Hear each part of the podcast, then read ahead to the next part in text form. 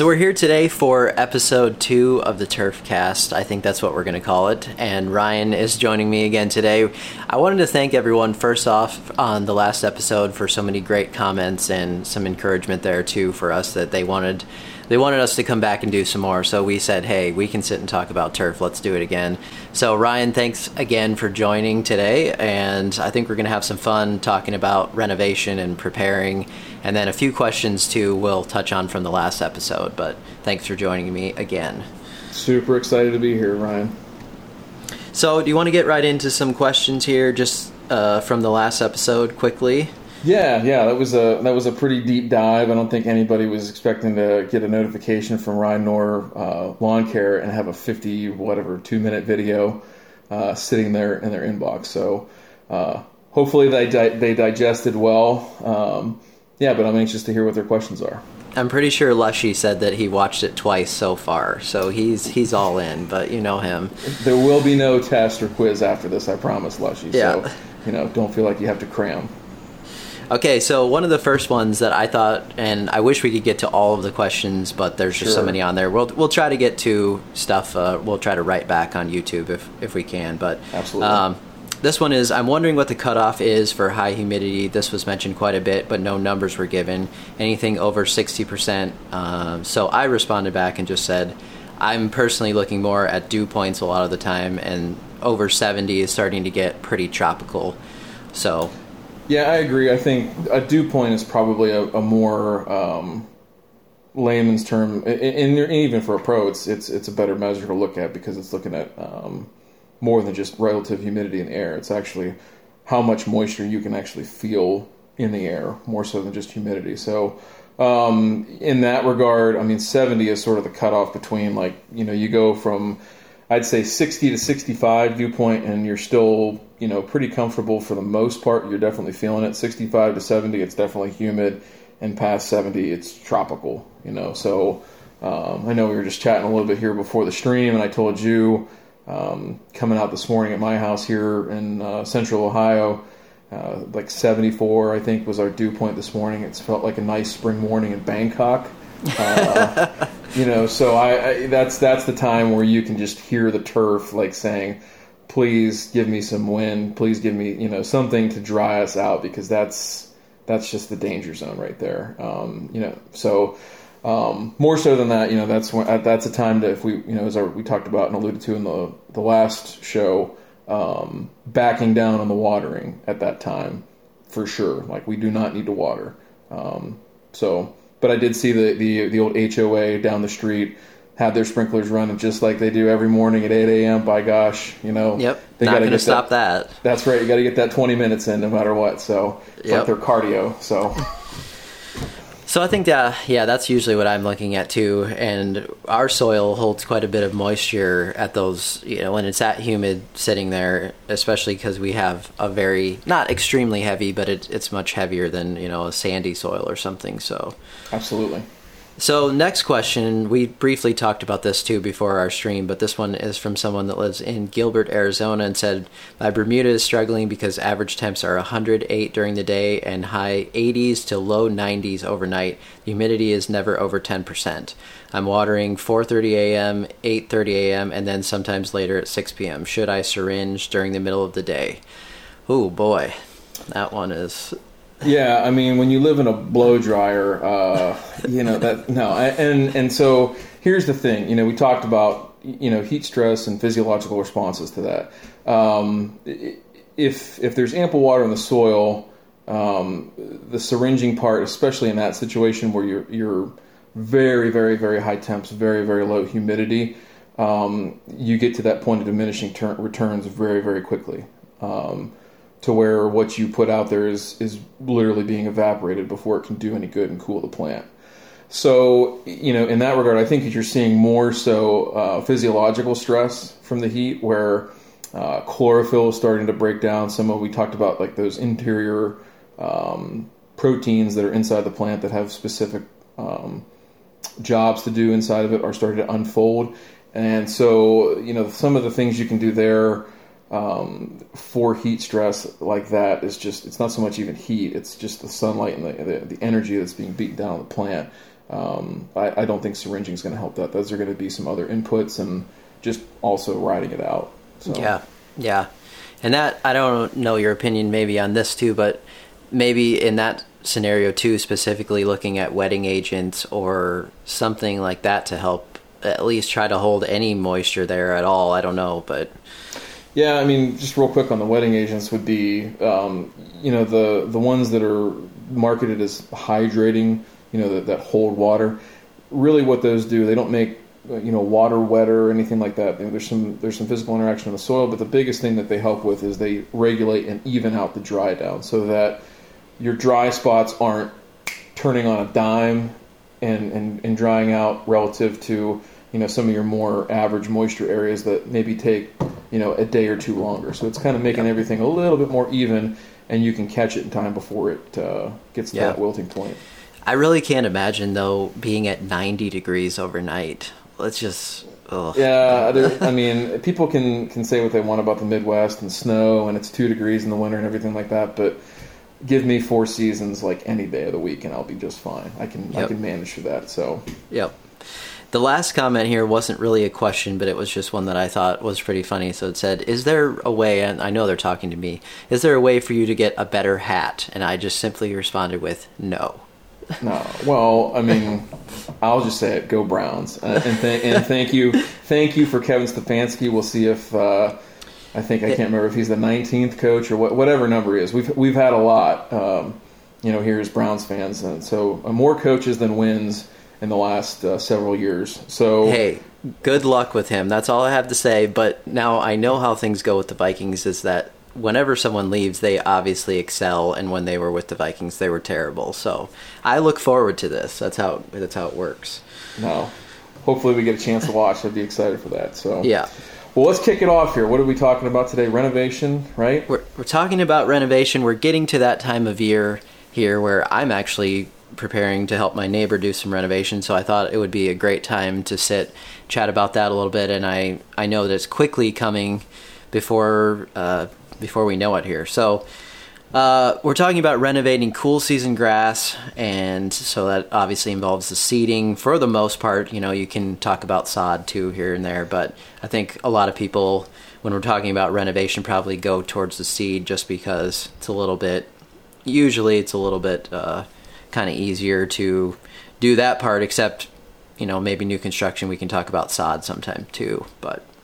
Yeah. I mean, there, if, if you're just going to go on the seed versus sod debate, I mean, you look at seed cost, just pure seed, not fertilizer, all the other stuff. Um, you know, it's, it's about, um, somewhere between twenty and thirty times more expensive, you know? So when you get into that, and that's, you know, if you if you have a contractor do it or something like that, there's ways to shave money off of each of those figures, but uh, by and large, it's it's exorbitantly more expensive to sod.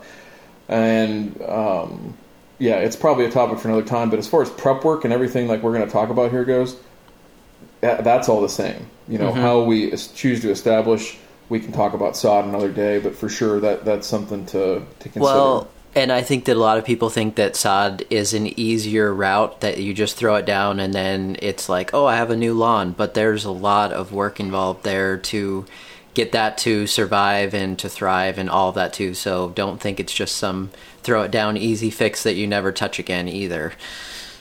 Yeah, and, and you're you're kind of hamstrung on what kind of selection you might have as far as cultivar. So if that's really important to you, um, you're probably going to have to... Um, you know, uh, allow for, you know, maybe not what you want to be out mm-hmm. there. Um, and so that's another thing too, but yeah, sod, sod is an interesting topic, and we definitely can talk about that here uh, going mm-hmm. forward. So I think that's definitely an episode in itself for sure, probably. yeah. But let's talk about one thing that I think are the basics in terms of a full renovation versus overseeding an existing lawn. Kind of what are the differences between those two? Yeah, so for, you know, I think generally accepted uh, terms for those two things. So renovation, um, you know, we look at that as a complete overhaul. So we're going, you know, removing and or um, spraying out or, or killing all the existing vegetation that's there and basically starting over. And so there might be some extra steps involved to whether it be remediate soil, uh, after soil testing, you know, with fertilizers, things like that.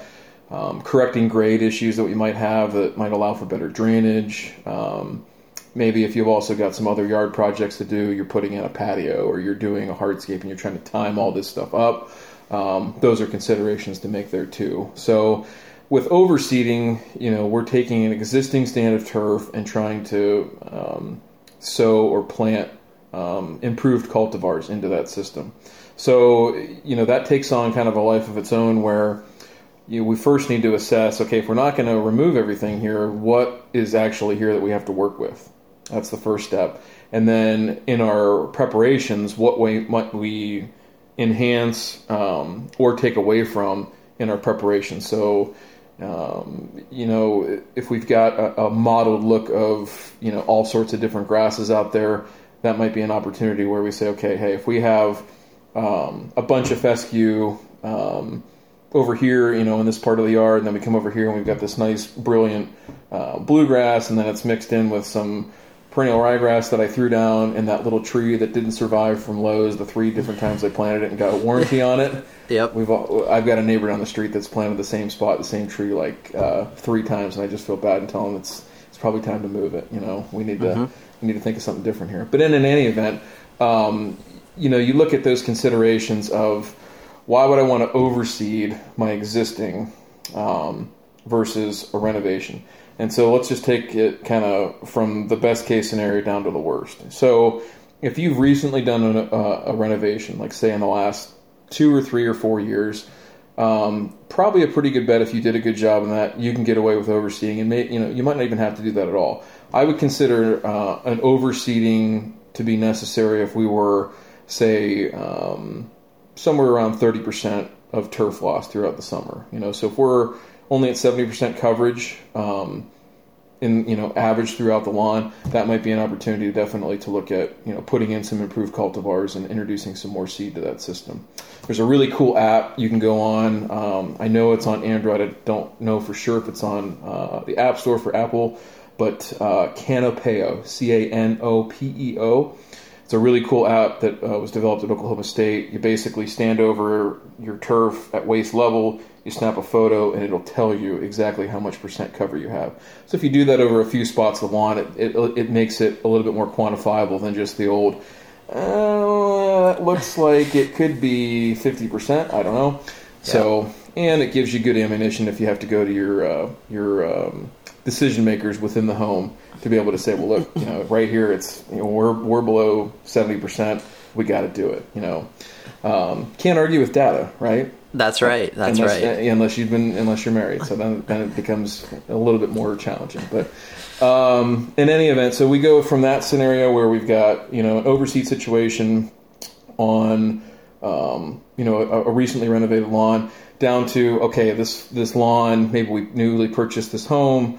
Um, we've got an older stand of grass that, again, could have multiple different types of grass, different looks, different textures as far as, you know, you may have like a real stocky old ryegrass that leaves a lot of uh, those seed stalks after it seeds out, or real clumpy um, fescue. Um, maybe even on the, all right next to a nice looking bluegrass, and that just doesn't have that look and that, again, that texture of how it feels, how coarse or fine it might be in the leaf blade, all those sorts of things. And so in that situation, you really got to ask yourself, okay, uh, I'm probably going to have to pump in quite a bit of seed, and I can only do so much at a time. You know, this is going to be a multi-year process, and I'm still going to have to accept that what's here isn't changing, and what I plant into it is probably going to take quite a while to take it over. Yeah, and I think, too, what I have found with that sort of scenario is I tried going down that route for two to three years with my front yard back when it was when I first moved in, and it was looking better, but also survival of the fittest. That old grass, it is pretty impressive how you can beat it up, you can do whatever, and you think, oh, I've got it all thinned out, I got a bunch of good seed in there, and then the next year you're like, how did this come back so well? There's all this stuff there. Yeah, and, and that's the thing, is like the stuff that's been around, you know, whether your home was built in the you know, the forties or fifties all the way up to the eighties, you know, that stuff, generally speaking, it might not always look good, but it is a prize fighter. It it will get to the eight count, stand up, and punch you in the face mm-hmm. when you least expect it. So, and usually when you don't want it to happen either, you know, so you're thinking, you know, you're sitting there all spring, um, you know, after I'm sure that you did this, you know, you sat there all spring, you're like, hey, you know what, it doesn't look too bad. I could live with this. You know, you see some of your new seed coming up and everything like that. And then, uh, and this is invariably what happens is you get to this time, you know, July, and the last six weeks you just kind of sat there and waited for the other shoe to drop. Your new grass is starting to look good, but it's still splotchy and how it fills in. And then, you know, the old the old girl just decides, you know what, it's July, you know, whatever, twenty, whatever, I'm done. I'm yeah. done, and I'll see you later this fall when it cools back off. And you're just like, man, I really wish I would have just killed that all out and just yep. started over. So yep. that gets us to a renovation, you know, and so that's where it's we are ripping off the Band-Aid. We're, you know, we're we're uh, removing that grass or killing it off um, in one way, shape, or form and starting over. And so uh, that also gives us the opportunity to do some other things, you know, as far as uh, correcting grade issues, Um, and some other stuff that you'd probably want to look at at that time too if you're going to be that involved. And I understand too that a lot of times it's either a time thing or a money thing or whatever, but um, these are the types of things that if you do them right and plan them out right, and I know again, like we talked about before, you're a planner, you're you're a guy that likes to have every I dotted and T crossed, and that pays such dividends um, when you're doing this uh, to make sure that all the other things besides just the grass seed. I mean, that's just the icing on top of the cake, right? Yeah. You want to make sure that that cake tastes good and that it's not just, you know, some yeah. good icing and some Betty Crocker out there. I think definitely that's the part probably where people get frustrated the most. Maybe it's because they didn't plan any of that out, and then on a weekend they decide, yeah, I want to redo my yard, or or I want to overseed, or I want to do whatever. Well, you're not going to have that kind of success without some planning, some prep work, and then having all your ducks in a row for what happens afterwards and, and all of that stuff too. But, um, yeah, I was thinking too, when we were just talking about that, excuse me, that was whoever inherits my yard when I move is going to be like, I got mono stands going here. I've got ryegrass lawn in the front. I've got a bluegrass mix in the side. I'm going to like, it's crazy. So, yeah, I mean, and It's it's crazy, but even at the pro level, you see that too, where, um, you know, folks walk into, you know, even, you know, the best golf courses or sports fields or whatever, and it's, you know, anymore, it's a, um, wouldn't say a race, but it, it's definitely like this predetermined path of, okay, well, what does the new guy want, and how do we get it to be the way that, you know, he or she uh, would want it to be, you know, as far as grass types and selection. So this is a thing that, you know, everybody sort of has their preference on how they get there, you know, so I think that's the one thing too that, you know, in talking about all this stuff and, and just trying to bring it back um, to the fundamental question is, what are your expectations and how do you want to manage what you're going to do? Because you could put in, you know, the most expensive, awesome bluegrass or whatever it might be, but if you don't understand how it needs to be taken care of and you don't have the you know the money or the time to support that type of program, then it's it, you know all that effort's just wasted, all that time, all that money, everything. So um you know kind of going and, and shaping those expectations. If you're fine with that um you know that funky looking fescue and that stalky ryegrass and everything being in there mixed in with some other stuff, that's fine. There's nobody telling you that you're wrong. So um but if you want to have a hundred percent you know monostand bluegrass lawn, like that's an investment of time, that's an investment yep. of money, and it's never going away, you know, unless you decide to move and, you know. Yep. Uh, so, so I think a lot of the question that I see from people uh, also comes in with weeds and, you know, they inherit some yard that has not been taken care of for fifteen years and they see nothing but what appears to the eye of nothing but weeds or something in that scenario. So what would you say in a scenario like that should they be looking at to see whether or not they could keep what's there or they should, you know, decide to renovate? How would they make a decision there? So again, I'd, I'd go on, you know, coverage of what you have and what's desirable. So uh, that's another key point there is just because I have seventy percent coverage of, of grass and not just grass and weeds together, how much of that grass is desirable um, that I'd want to have. And so, um, the way I would look at that is, um, what do I have time to control? Especially if it's right now, if this is a latent issue, like we're going to do it here in August or September, then you better be thinking about this really quickly, because um, controlling weeds, doing some of the necessary work to get ready for all that stuff versus just spraying out is, you know, that the, the uh, former is a much longer process than the latter.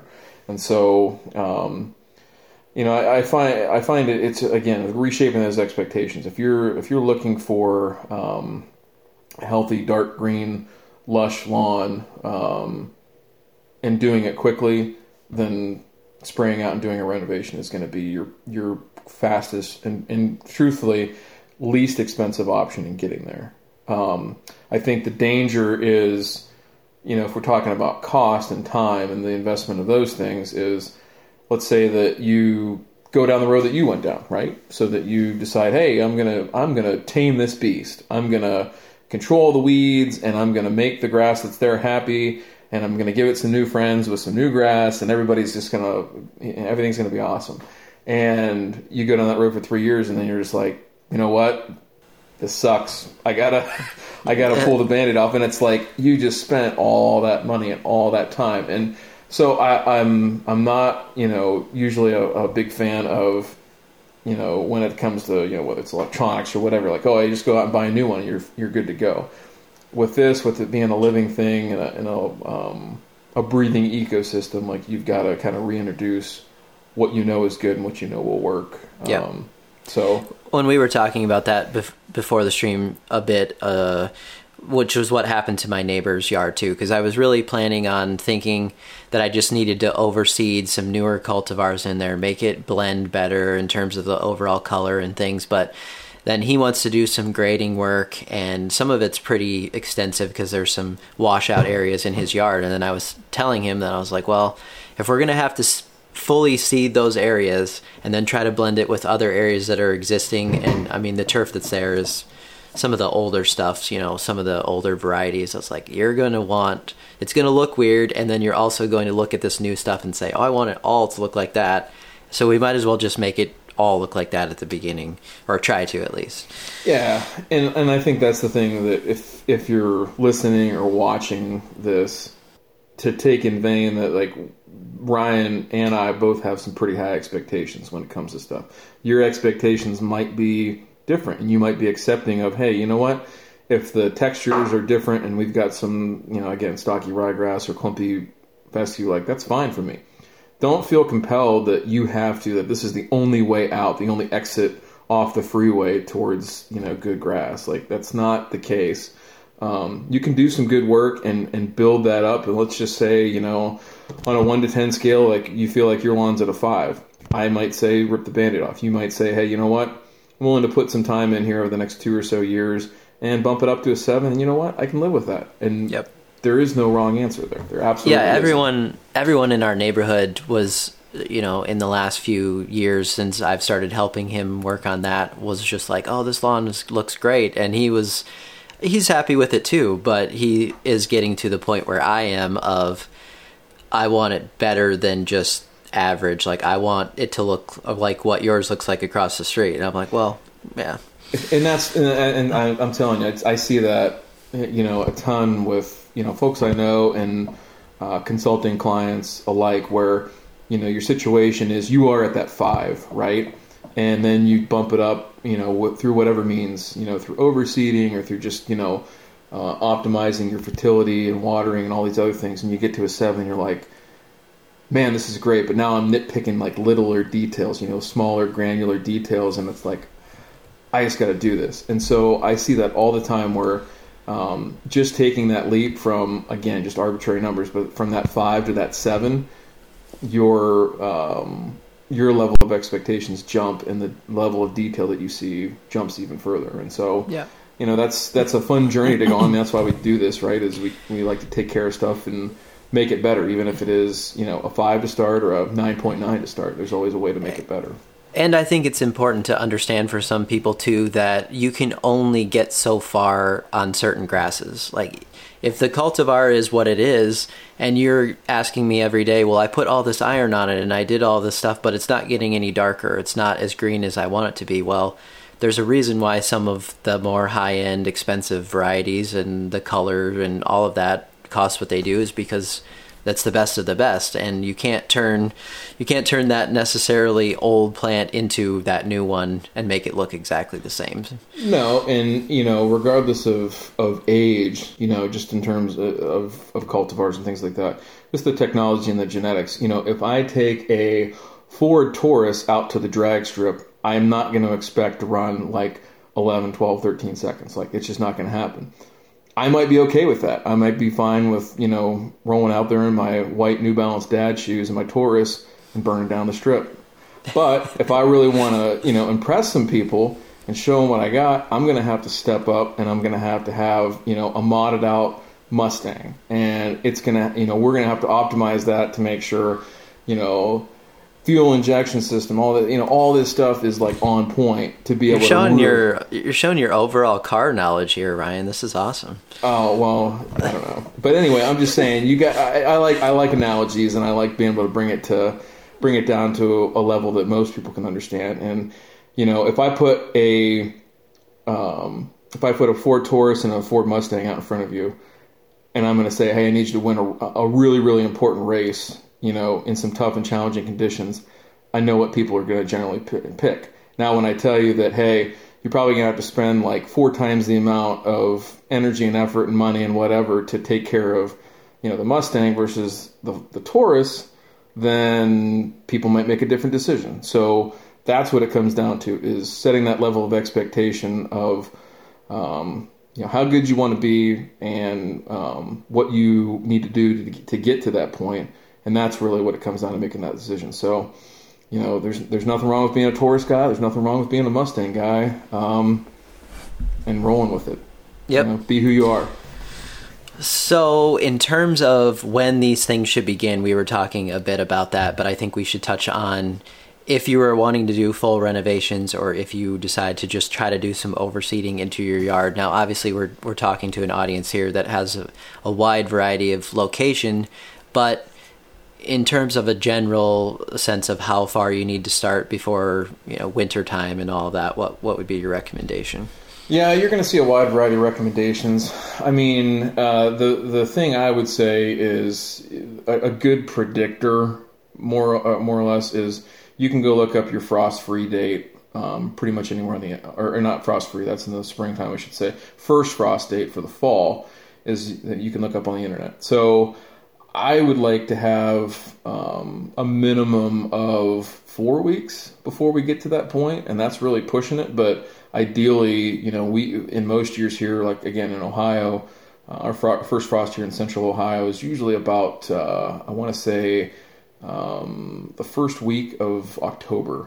Um, yeah, so you know that puts us, if we're at four weeks, that puts us, you know, right around Labor Day. You know, maybe a few days after. Uh, depending on the calendar that year. But in general terms, you know, that's kind of like, hey, I got to have this stuff in.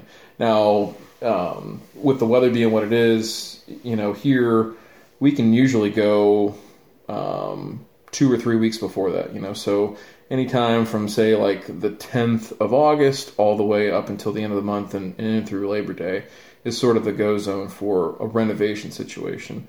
Um On the if you're going to do overseeding, you can be closer to the back end of that and try to get stuff up and growing. Um, there's some things and some techniques that we'll talk about with an overseeding situation that you might use that might be better to use when temperatures are sort of, you know, kind of on the downslide a little bit.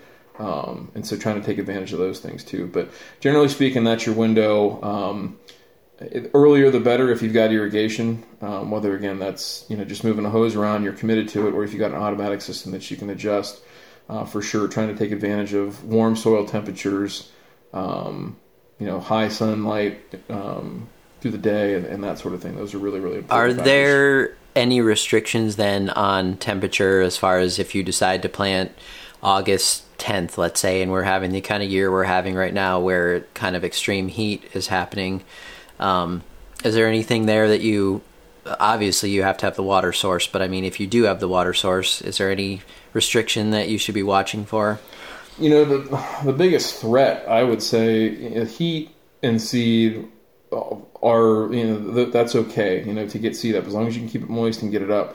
Um, the thing I'd be most worried about and concerned with is we get it up and we have a moist environment, and let's say it's staying warm. It's still in the nineties and we're still close to seventy at night. The first thing we're looking for is damping off, which is a disease very similar to Pythium. So um, some things you can do to combat that. You know, there are some um, granular fungicides you can put down. Spraying over top of new seedlings isn't ideal, so there's some things you can put down at seeding. And there's also coated seed uh, as well. So it's a big thing in agriculture for a long time, and you're seeing it really kind of jump over to the turf side here in the last three, four, five years. Um, where they will coat that seed with uh, the actual fungicide that um, most folks use to knock down Pythium and damping off. So it uh, kind of gives you that protection in that, like, you know, fourteen days or so out of seeding um, against some of that stuff, and it can really help you out and get through a tough period. But um, if you're going to go early, at, you know, looking at something like that, looking at a coated seed is definitely worth your time. We've had some pretty good luck with going earlier, being wetter at a hotter time, and having better luck with the coated versus the non-coated. Mm-hmm. Totally different. I've had some, I've had some good luck with seeding, especially last year, that bluegrass that I did. Mm-hmm. It was probably around ninety when I, you know, for that week. And as long as I had the water there, uh, it worked amazingly well because of how the, it germinated, you know, six or seven days and I was getting good rates there. Exactly. And I, I've seen the same thing too, is that, you know, you can get it up quicker.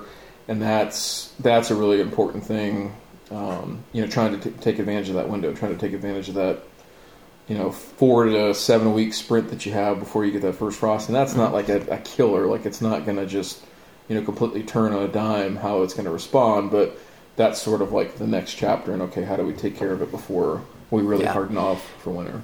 And I have seen the issue with some of that damping off to um, happen to me. I mean, sometimes in the fall, you'll get a weird thing that happens, a couple days of like really high temperatures too, and humidity that comes back, and it just happens sometimes. Yeah. But and, and you know, the, the biggest thing there from a planning sense is just buy enough seed that you have a little bit of extra if you need to throw it out there. Um, not uncommon. It's not you're not a a failure if you if only seventy percent of your seed comes up or whatever. Like, you know, just realize that that's part of the game and that's what you're going to have to do. So, or your seed washes out three times, like happens to me every single time I do renovation. Hey, netless blanket. Best stuff I've ever made.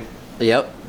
So, so in terms of the prep work, let's move a bit to that side of things. Um, uh-huh. What what should you be doing before the renovation? Is there anything, you know, looking at your soil and maybe figuring out what could be added as far as before you even get your seed down?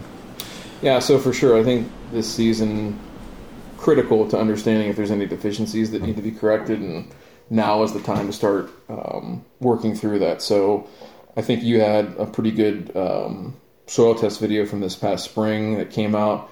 Um, I think that's a good primer on exactly what you need to do. Um, the most the important thing I would say when it comes to testing is your collection, right? So making sure that you're um, collecting at a consistent depth Uh, across your entire lawn. So, um, you know, just real quick, is phosphorus is like our most important element when it comes to seed development, right? And so, um, been some really, really good work out of University of Wisconsin and um, University of Nebraska about, you know, you go down zero to one inches, and then you go down one to two, three to four, four to five, and the difference in P across those different um, ranges goes down like almost seventy-five percent.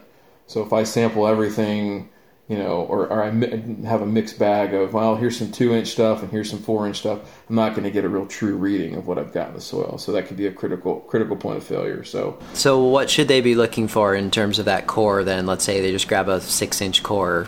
So six inch. What do you, what do you want to take as far as the soil to get a good accurate reading? Six is fine. Um, it's just how you report it to the lab, because the lab is going to make their base their calculations off uh, what you tell them that you did. So if you do six inch, make sure you do six inch, and that's what they're going to assume um, most times. And it's good to check with the lab, because sometimes they'll take ag samples as six, and they'll take turf samples and assume that they're four. Um, others will just do six across the board. So um, it, wh- whatever lab you're going to use, usually most of the websites, I know Waypoint, um, Spectrum is who I use here in Ohio, Spectrum Analytical.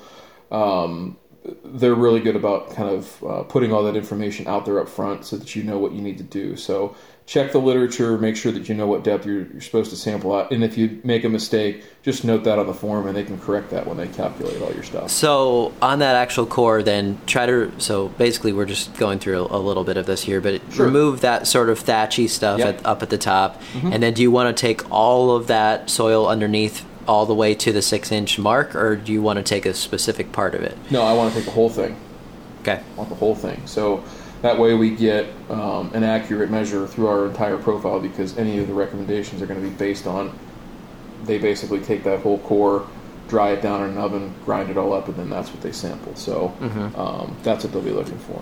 I think the difficult thing when I've done soil testing too has just been a lot of our soil here does really well at growing deeper roots, and then it's like, well, I have roots all through this whole thing. I can't really figure out how to get rid of them all that well, but you just kind of got to sift through it and do your best.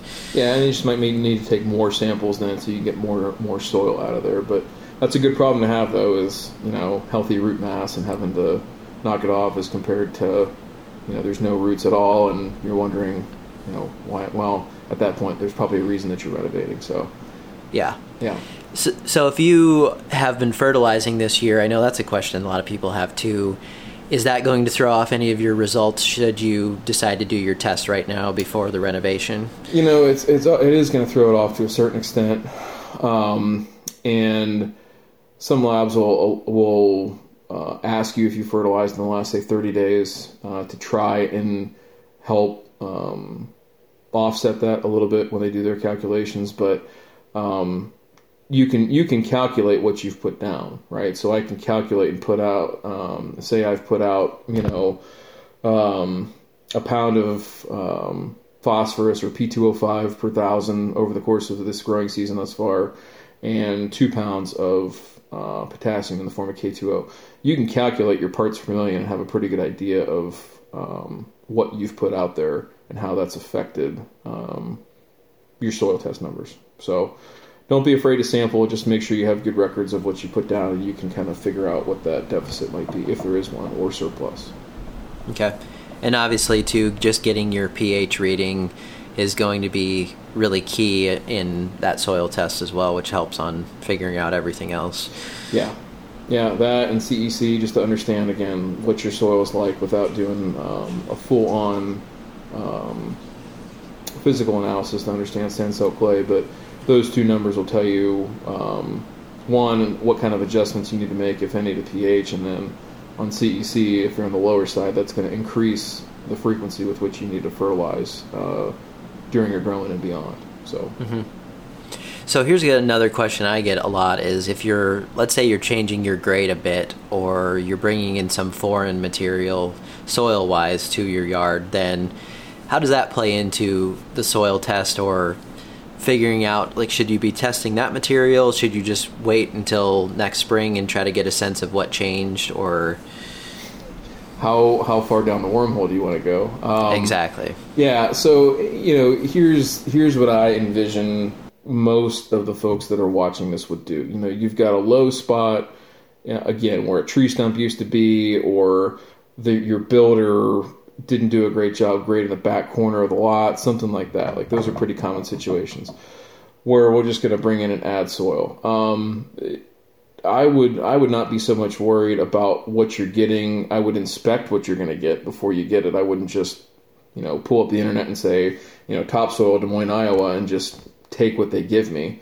Um, so sourcing that stuff and asking. I mean, it's legitimate to ask, hey, can I see, you know, a soil test for what you guys have done? Most of these folks are are providing uh, soil to different entities, construction related and otherwise, that they have to be able to furnish those specs. So, you know, you might get some pushback, and I know you and I have had this conversation about sand suppliers, and some people get a little ornery and whatnot, but you know what? You're the customer, and they should be able to provide you with information to back up their product. So um, if you want to get down to that level of detail, then yeah, I think it's fair to ask for that. And when it's being combined with a soil that's already there, uh, again, if the soil test checks out, I wouldn't be too worried about it. Trying to get those completely even, the only way you're going to do that is physically... Um, basically blend them together on site. So there's different machines that we use, um, like in sports turf, for example. Um, you know, um, let's say the Twins redid their field. They'd take out like the top four inches of existing material.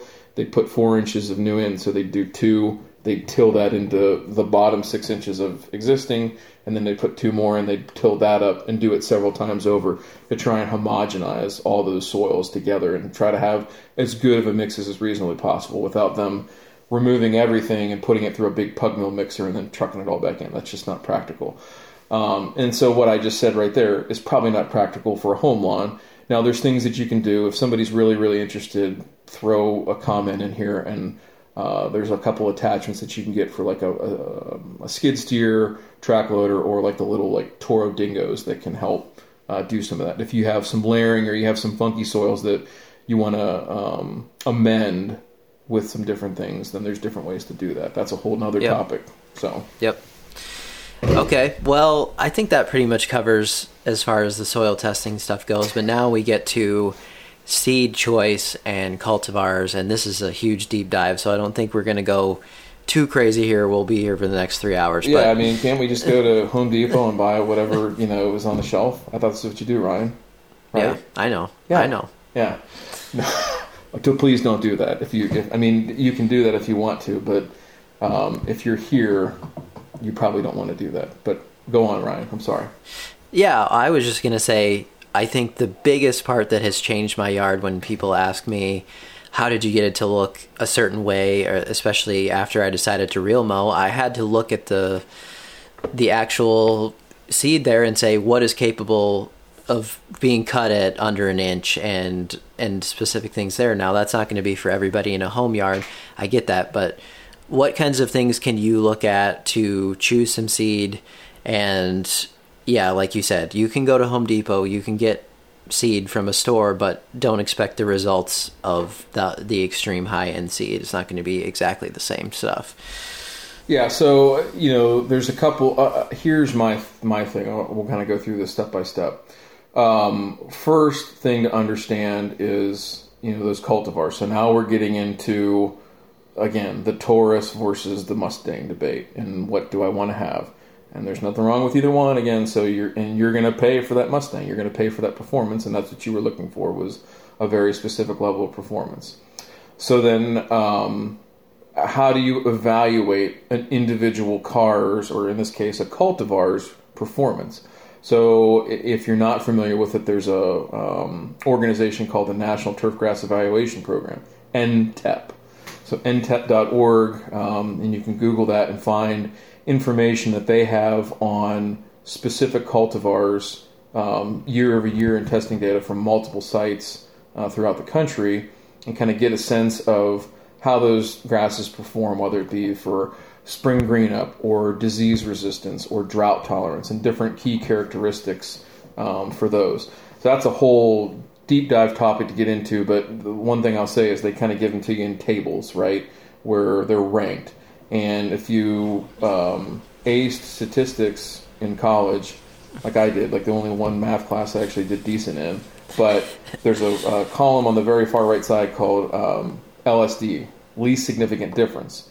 And so if you look at those columns, you can learn and understand what those numbers mean. Um, what you find is that those rankings that you see there, like one through whatever, thirty, depending on how many cultivars they have in there, it's not like the college football rankings per se. Like it's not the the twenty number twenty-five is that much worse than number one. So when you go read those charts, don't look at it as the left-hand column of the rankings, but look at those uh, orders of significant difference to understand how much different one grass might be from the other. So pretty deep dive there, but but N T E P dot org, please check that out to kind of get started. Um, and I think there's another one that's, that might be for some people too, when we were talking about that water thing, is there's some water conservation testing being done on some of these too. I can't remember what that's called. There's a certain organization too, but um, so some of these higher end ones now too, they're looking at how well do they do in drought and, and stuff specifically, because I know water conservation across the country is going to probably be a big thing going forward, as it always is. But yeah, so I, I don't know about how much on cool season. I know they did some Tall Fescue recently, but Uh, University of California at Riverside is doing a ton of work uh, on drought stress, drought tolerance, um, and all that kind of stuff. And so it might be another good resource to look at. Um, beyond that, like if you're looking at really high-end stuff, um, you know, another good resource to uh, two other things real quick would be, one, call the seed company, you know, and they should be able to give you some good resources, at least of, you know, the questions I'd ask there are, hey, who do you know in my area that's growing this? You know, and they should be able to, if they don't know, they can reach out to their supplier and find out. But that's another good way to get connected with, uh, for instance, like you, like um, D and K Turf there in town sells a couple of really high-end varieties. They might be able to tell you, oh, yeah, if you go over here to, you know, such and such high school or, you know, college, whatever, they might have it. So that's a good resource to have. And then the sod growers themselves, too, is if you pick up the phone and say, hey, I'm thinking of growing um, whatever um, type of bluegrass in my yard. What do you think about this? Most of those guys will talk to you and give you a little bit of time and kind of give you their mm-hmm. insight and background around it. So, and those N T E P readings, too, when you look at that, they have various sites across the country, which helps yeah. to give you an idea of maybe what the test looked like in your area compared to other regions, because things vary so much that you can't say necessarily it, that one is better than another if you're in the mountains or you're in the East Coast or, yeah. Absolutely, yeah. It's, it's you, you find the site that's closest to you and kind of get a sense of that, but don't be afraid to look at other sites too, and maybe kind of also see if you're seeing similar results, you know, year over year. Mm-hmm. And the last thing I'll say about N T E P too is that every seed company has a way to spin those rankings to make them look very good in marketing. So my advice is, if you're going to go down that that path, is make sure that you look at the information, the statistics yourself, and make your own determination. So yeah, and the other difficult thing about those testing. That site sometimes that when I've looked at it is just a lot of things are under a code type of name too, because they're not wanting to put out like their brand name yet or whatever. So, well, so yeah, usually those are like unreleased varieties yet that they're just in testing. So they're giving to N T E P uh, as experimental varieties and making selections. So um, yeah, the grass breeding process and what it takes to get a cultivar to market is pretty crazy. I mean, that, that's a good topic in and of itself to go down that road, but um, in a future episode. But for sure, it's um, it's one way to do it. So, you know, if you want to go on the data and the hard uh, facts side, that's one way to do it. The other way is the human side, anecdotal, talk to people that are actually growing it and try to get a sense of what they're seeing um, and go from there. So, you know, the other thing that you're going to find too, and I, I can't remember, I know you said you had a mono stand, but you do have um, a couple areas, right, that are more than one cultivar, correct? Yeah, the ryegrass area that I have in the front is, I mean, I've I've overseeded it a couple times now too, so there's probably six different varieties in there. And then the one I did my full renovation of a mixture of blue and ryegrass, there were three varieties of each of those that were put in. Oh, wow, okay. So then that's that gets back to um, making sure that Um, you know, our listeners slash viewers understand the difference between what a mixture and a blend is. So uh, a mixture, we've got more than one species that's in that seed mixture, right? And a blend would be like what your ryegrass is, which is a blend of multiple, more than two cultivars, or more than one cultivar, uh, excuse me, in um, that bag.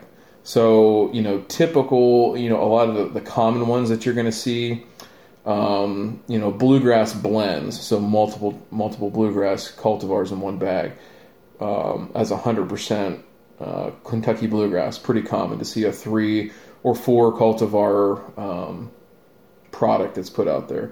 Um, other ones that are popular, um, varying percentages, but somewhere between like eighty twenty and ninety ten bluegrass to ryegrass. That's a pretty popular one. Um, eighty twenty tall fescue um, to rye or blue, depending on the part of the country that you're in. And then another one that's that's become pretty popular, kind of all around. It's a really really good all around seed mix, is an eighty ten ten. So eighty percent uh, turf type tall fescue, ten percent rye, ten percent blue.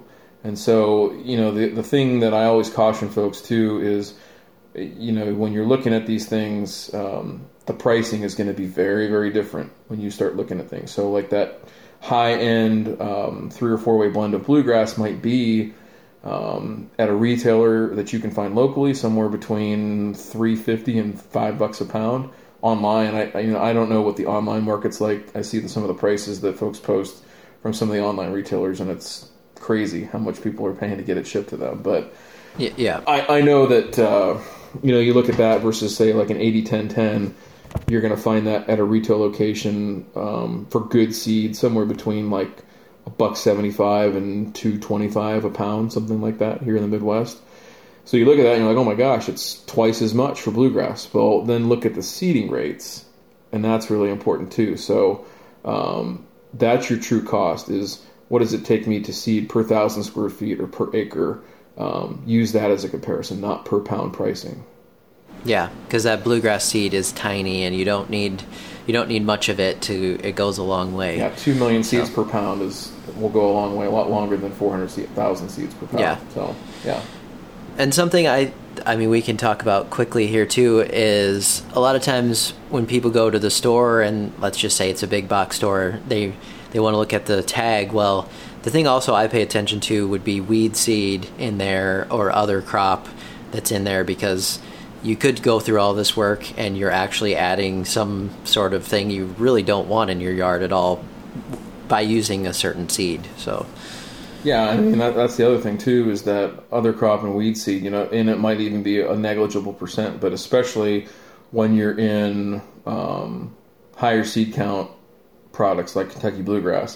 If I see something in there, well, there's two million seeds per pound, that zero point zero one percent equals, you know, a considerable amount that I don't want to have out there. I don't want to see, you know, um, two hundred uh, Poa trivialis plants in my new, no. in newly planted lawn. So it's, you know, that's the other thing too. I mean, there there's a lot of things that can go into seed selection, um, where it's coming from. So, you know, older fields that are in Oregon and Washington, those are kind of the, the blue bloods as far as um, grass seed growers. But they've also got a lot of issues in contamination. Not always, not always. You're going to see that reported on the sticker, but what I mean is there's a lot more Poa Triv and Poa Anja and things like that out on those farms that just take that, you know, with a grain of salt and make sure that you're looking at that, like you said, the weed and other crop for sure. Um, and there's other locations too that they're starting to grow stuff in to mitigate that. Um, but by no means are they bad, you know, coming from those from those areas at all. It's just you got to make sure that you're looking at the right things on the seed tag.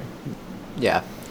I think there's some up in northern Minnesota now where they're growing some different seed. Uh, ryegrass, I know I've seen a couple times on some labels. Tall fescue as well, and part of the reason they're doing that, there's like very, very little P O A up there because of the winter. Like it just can't hang in the wintertime in the fields that they're planting in. So I know of a couple uh, seed companies that are up there now. Short growing season, obviously, but um, they're able to turn crop around pretty quick, and there's not a lot of competition for land. Um, I need to go on a little uh, little visit up there, I think. Yeah, you can wear that Vikings hat proudly up there too. They won't they won't uh, curse you. Up everyone everyone will be like, "This is normal," so that's good.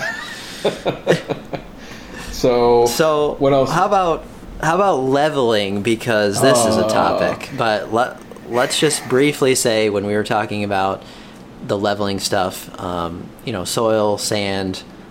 I do have a very extensive video this year that Ryan actually helped me gather a lot of the information on as far as sand and what, what it sort of requires, what types to look at, all that. So I do have a video on that if you want a deep dive on sand specifically and leveling, but how about a little talk on, on that as far as if you need to fix a grade or you need to, you want a real mow and you're, what are some of the things that people can do here before renovation?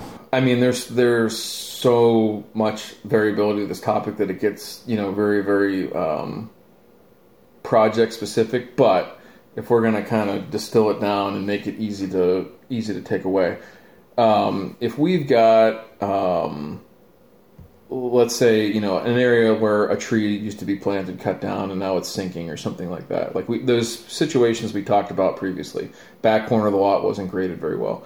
Adding those things in uh, with just regular soil and leveling those areas, perfectly fine.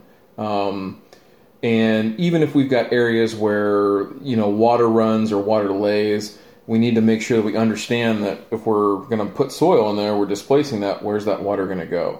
So these are the type of things where Uh, the planting is so important because let's say that we do plant, um, you know, whatever it is, bluegrass, tall fescue, I don't care what, what kind of grass you plant, but we've got water laying in a spot in the yard. Well, a day like today, like we were just talking about earlier, you know, seventy degree dew points, like that area is going to be prime for something bad to happen, you know? And so these are the things that, you know, you remove those layers of um, ways that the yard itself or even spots in it can fail. So yeah, lifting, lifting those up with soil um, and making sure they're on grade, no problem. Just make sure you know where the water's going. Sand, um, uh, sand in in lawns. I look at you know you have, there's two different applications that I would specifically use it. One is if you're on existing turf, you're not going to renovate and you want to level your lawn. It's the easiest way to do it um, and safest way to do it, as opposed to like trying to spread topsoil and not smother and kill your grass, right? Um, so there's that avenue of it. The other avenue is like doing a true sand cap, which I think you and uh, Connor Ward, uh, I know you showed me that picture. I don't know if that made it on YouTube or not, but that dude's got... Connor said I can't show him, I can't show that to anyone. That's what he said. Wow, well, okay, well, I just, I just outed you, so if you're watching, Connor, I'm sorry, but it is a tremendously awesome sand cap. So that... That gets back into, you know, if you're going to be real mowing and if you need to be um, super level across, you know, your entire lawn, that's the way to do that. You know, soil is always going to have kind of that, and especially here in the Midwest with freeze-thaw cycles and having to mow when it's wet, you know, and you know you have to mow, but it's and it's too wet, but you got to mow. Like all that kind of stuff creates that unevenness that makes it really, really difficult to, to stay on grade and to have uh, a clean quality of cut, especially at low heights. But, you know, I'd say if you're plus one and a half, two inches, like, you can be fine with soil and you'll be all right. Like, there's no reason. Sand would be more for low cut and, and that sort of thing. So, um, yep. So soil. And then sourcing, sourcing that material, too, is very important because, like we talked about, getting something decent, whatever you're using, soil or sand, and then the right types of sand, which we go into in that video that I've talked about this spring with sand leveling, is important going forward, so you know it's not just kind of a set it and forget it one time deal uh, with the whole sand leveling deal. Yeah, and same thing with soil too, is don't be afraid, you know, like I said, to ask for those those uh, um, facts and figures about it, what they have on it as far as testing goes, and don't be afraid to ask for a sample. And if it shows up and you know before they dump it, I'm always a stickler for let me look in the truck real quick, let me take a peek. um You know, if you see, you know, parts of brick or like broken glass or, you know, a used Band-Aid, like there's been all sorts of nasty stuff that ends up where a lot of those folks don't have like one place they get it from. They're moving around like different soil sites and things like that. So it could change and you want to make sure that you're getting what you pay for. I'm one of those crazy people that actually sift it after it's been sent to my house and do it oh, wheelbarrow full. No, I mean, that's like, I don't know. That's like take and bake pizza. Like I never got the whole like take and I don't bake. Get like, it either. either I'm going to make the whole damn thing at my house, or I'm going to like go out and get pizza from somewhere, or have it delivered to me. I don't want to go in between. So same thing with soil. I'm either going to take and use what I got on my property, or by gosh, you know they're going to bring it to me ready to go, and I'm going to use that stuff. So I'm, I'm no just take and bake soil, pun- Brian. No glutton take and for bake. punishment. I guess. Glutton for punishment. Jeez. That's how I am. That sounds like prison work. Yeah, but hey, I will say after that stuff is sifted, it is beautiful for putting down on my low cut turf. Well, but that, that'll be good. We'll we'll put a soil processor on your Christmas list for twenty twenty-one. I would love that. So, are there any tools? Kind of, I guess that w- I would say. Um, also, one other thing on the sand part that we were talking about is seeding into the sand. Can be a bit more difficult with moisture and yeah. different things too. So that's one other thing to pay attention to. Definitely, definitely. Um, yeah, it just changes everything. And so, you know, if you do go the sand route, um, everything that you read about grow-ins and renovation, if you're Googling stuff or watching stuff on YouTube or whatever, like it's probably not one hundred percent applicable to you because uh, that's a different situation growing in.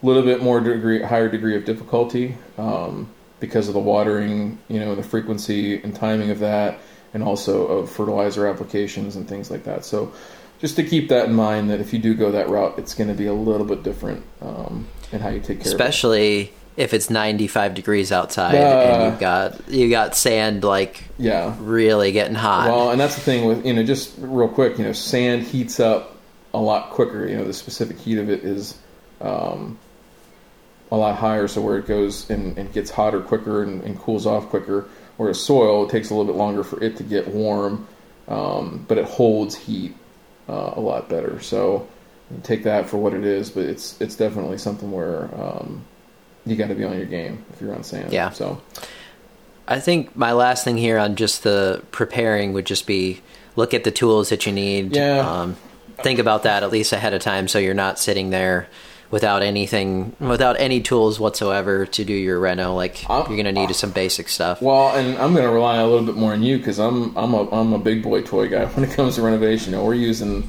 uh, track loaders and dozers and all kinds of big stuff. So, you know, I could see where like a level on and, you know, some hard breaks and some things like that on a smaller scale.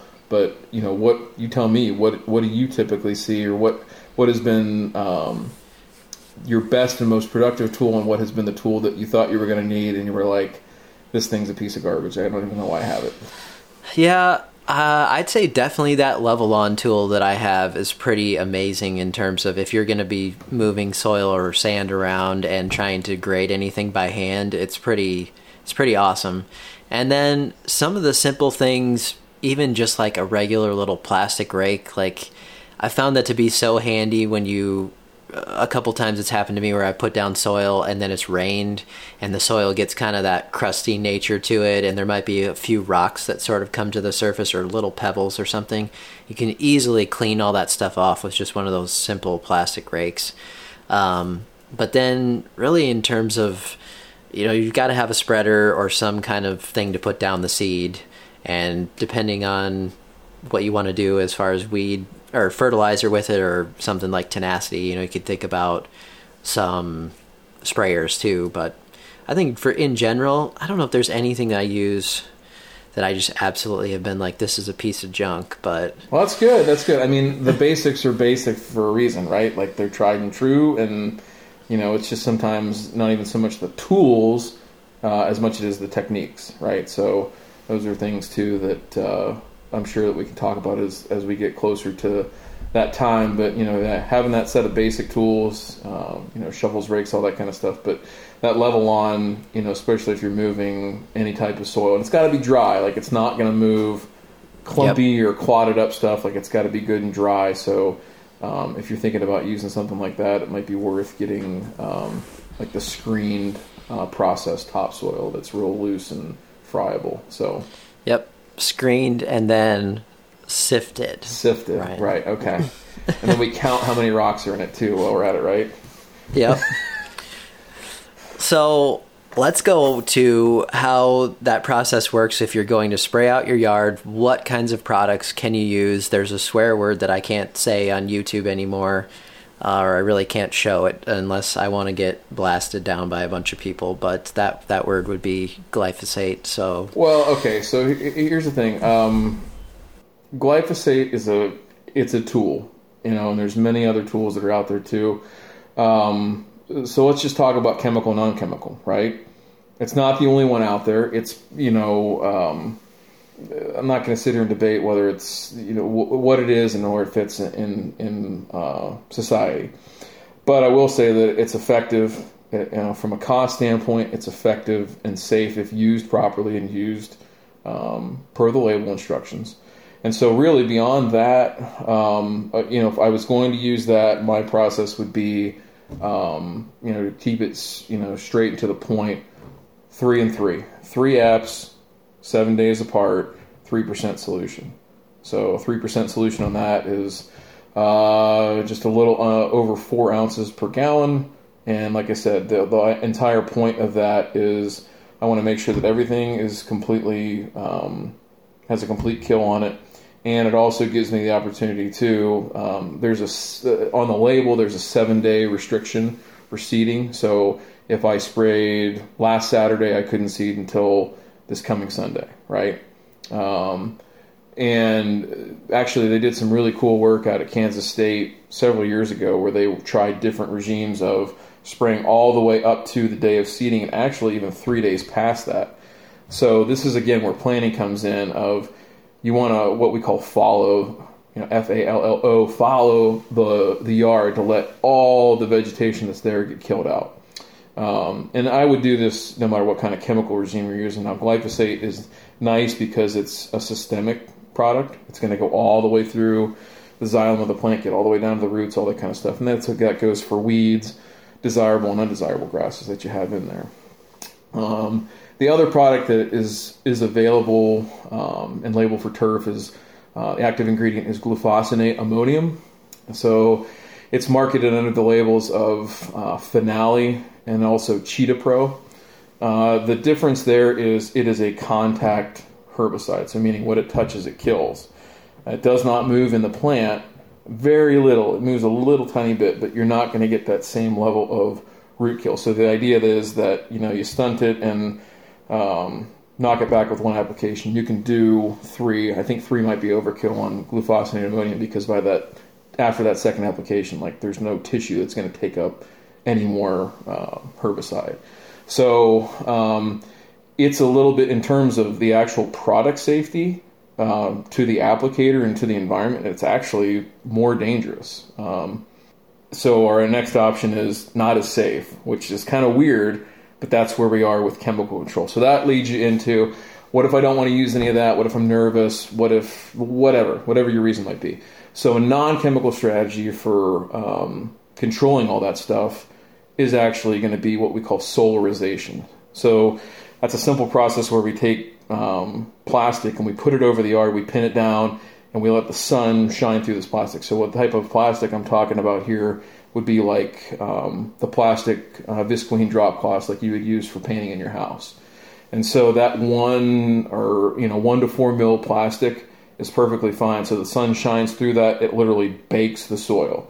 So you want to make sure that you have a lot of moisture in the soil before you put it down because that's what's going to allow it to heat up to a temperature above, say, like one ten, one fifteen, kill all the weed seeds, kill all um, the insects and whatever else is in there, and do it without chemicals. And so that process right there takes a good, uh, even in summer heat, you'd want to probably do that for at least three or four weeks. So that's a, a, a long process. So again, if you're thinking about timing, now is the time to get on that for sure. So...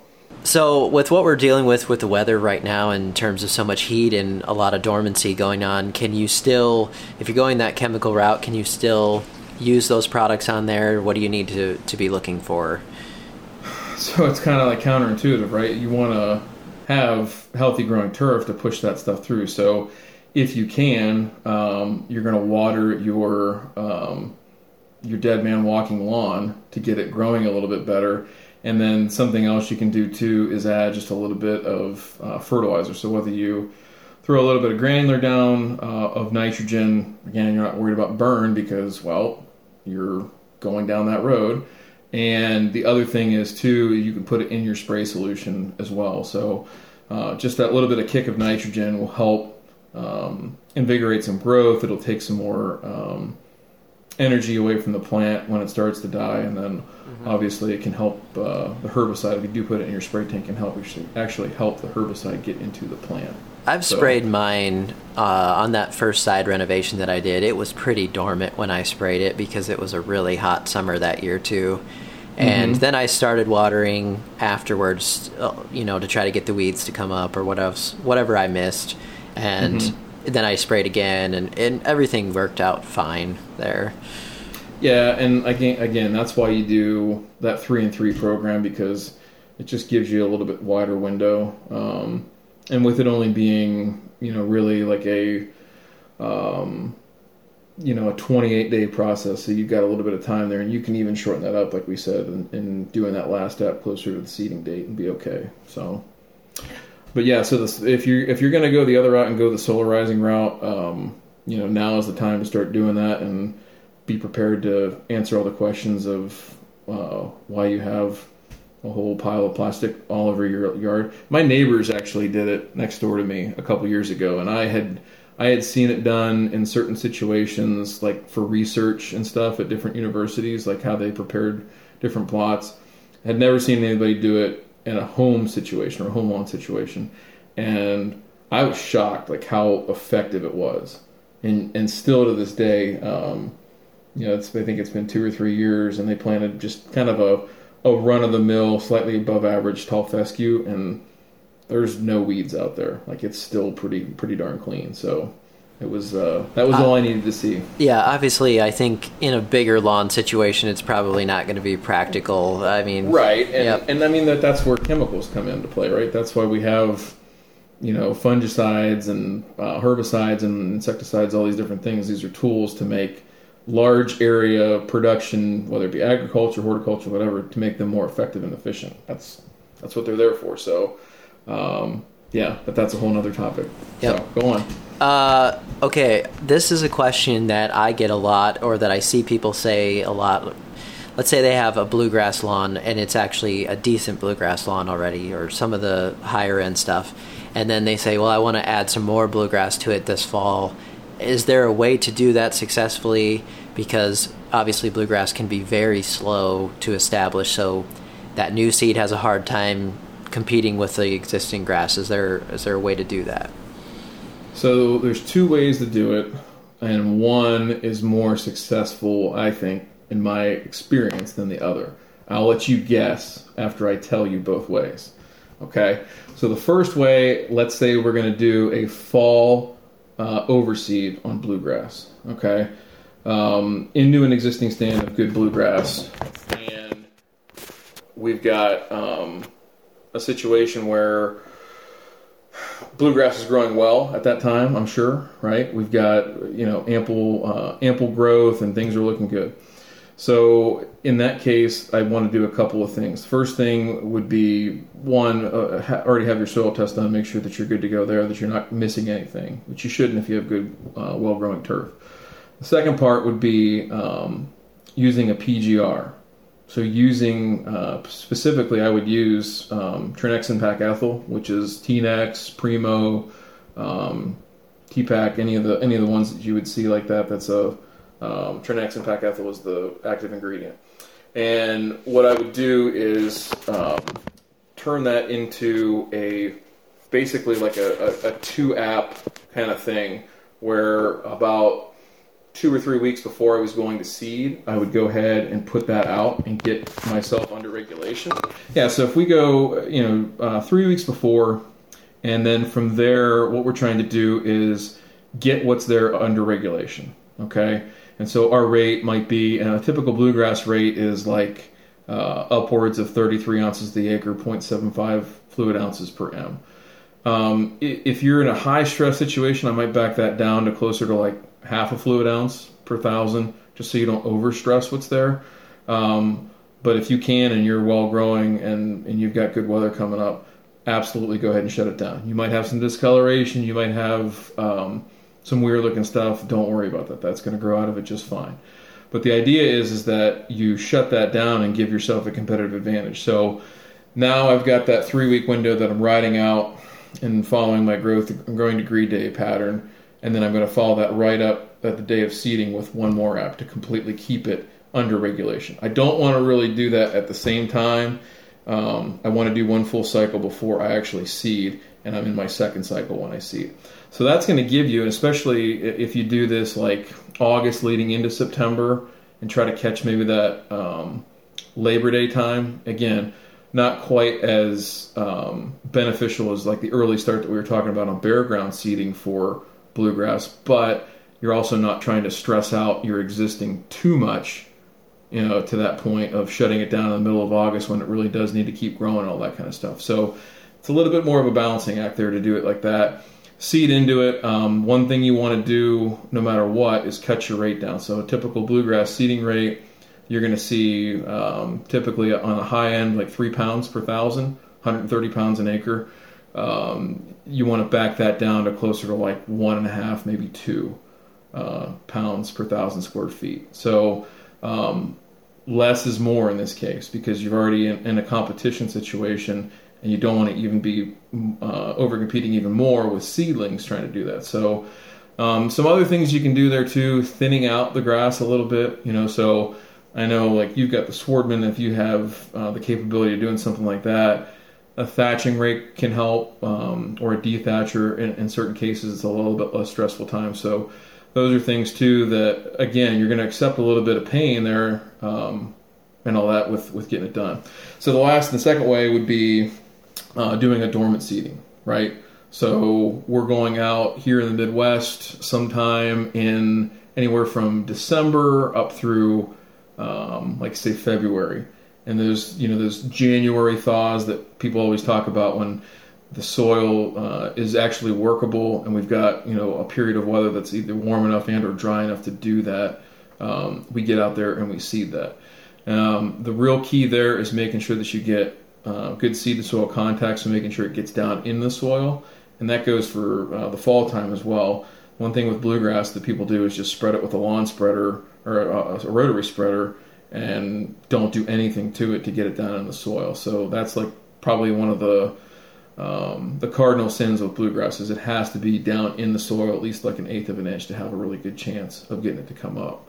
So I really like that February time and try to get out if we can um, at that time, because it seems like you get a really good um, spring catch on that stuff coming up, beating the weather a little bit than when if you were to wait till, you know, March or April or do a traditional spring seeding. You get a three or four week jump on that where you've already got stuff germinating coming up, and then you can push it when you get that weather in the spring as opposed to just trying to get it to come up. So same thing, uh, keeping your rates on the, a little bit on the lower side, maybe bumping up a little bit just because you might have some seed loss due to uh, weather conditions otherwise. So maybe two, two and a half pounds per thousand in that case. So, um, yeah, those are the two ways. I mean, I've, I've had success with both for sure, but what do you, what, which one would you pick if you had to have your druthers? You know, I, I've briefly tried the, a couple times the dormant thing, and I didn't have as much success with it maybe, but I liked the, I think I liked the idea of that growth regulator thing. I have done that before on my, specifically on my ryegrass. When I did an overseed last year, I got it kind of in regulation a little bit. And then ryegrass isn't tough anyway, because it's so easy to get that seed up and going, but mm-hmm. it really helped on a few. I did some like bare patches that I was like, oh, this other stuff, if I don't, it will be really, really tall really quickly if I don't try to slow it a bit. But yeah, no, and I think that's that's really the thing is like it's a much more delicate balancing act, and it might even take like a time or two to really figure out and fine tune the timing of it. And you could be wrong on the weather. Like we could have, you know, here we had like really, really hot temperatures in September and October last year, and you'd look like an idiot if you if you did it then. So um, yeah. I'm a big fan of the dormant. Um, I, I think you do get, um, if you do it right and you have the proper equipment to get it seated in there the right way, it can be very, very effective. Um, and more so because you don't have that same level of competition, same level of um, growth that you're trying to compete against as well. So that makes it just a little bit more palatable in that case. So yeah, that's, that's where I'm at is... Either way is a good way, but I like the dormant a little bit better. And not to forget that bluegrass itself, I mean, you take care of it well, it's going to get very thick and spread and do all of that. So it's not it's not a grass you have to be too worried about anyway on, on it being thin unless it's in the wrong type of condition. All right, well, you know what? I think we have about exhausted ourselves on this topic today, but... Yes. That was pretty fun to, to get into the renovation side. I... I always say mowing is my number one thing I love in lawn care, and two is is renovation. And those two things, I guess, they kind of go hand in hand. But that you're sort of uh, a masochist there. You know, you create your own problems and then mow your way into new problems that you and, have to. And every every time that I do a renovation, there's at least one point in during it where I say, "This was a dumb idea. I've gone way too far this time, Ryan. You are an idiot." And then at the end, I'm like, oh, I'm glad I did that. So that's how you know you're doing it right. That's yep. exactly how you know. So that's good to see that you have the uh, the humility to know that eh, I could probably do better the next time, but I have no choice now. I'm past the point of no return. So. Exactly. You got to keep going, and you got to find a way to fix it. Absolutely. Well, hey, it was awesome talk. Um, like I said, really looking forward to our next episode and kind of drilling down a little bit more on renovation, and certainly open to whatever questions come in and uh, thoughts from the group. But uh, yeah, I think yeah. for the for the next episode, we'll try to cover more in depth, maybe the actual steps of these renovation topics. You know, how, what do you actually do, in what order, and then also talk about uh, maybe some questions that you guys have from this episode. So for sure.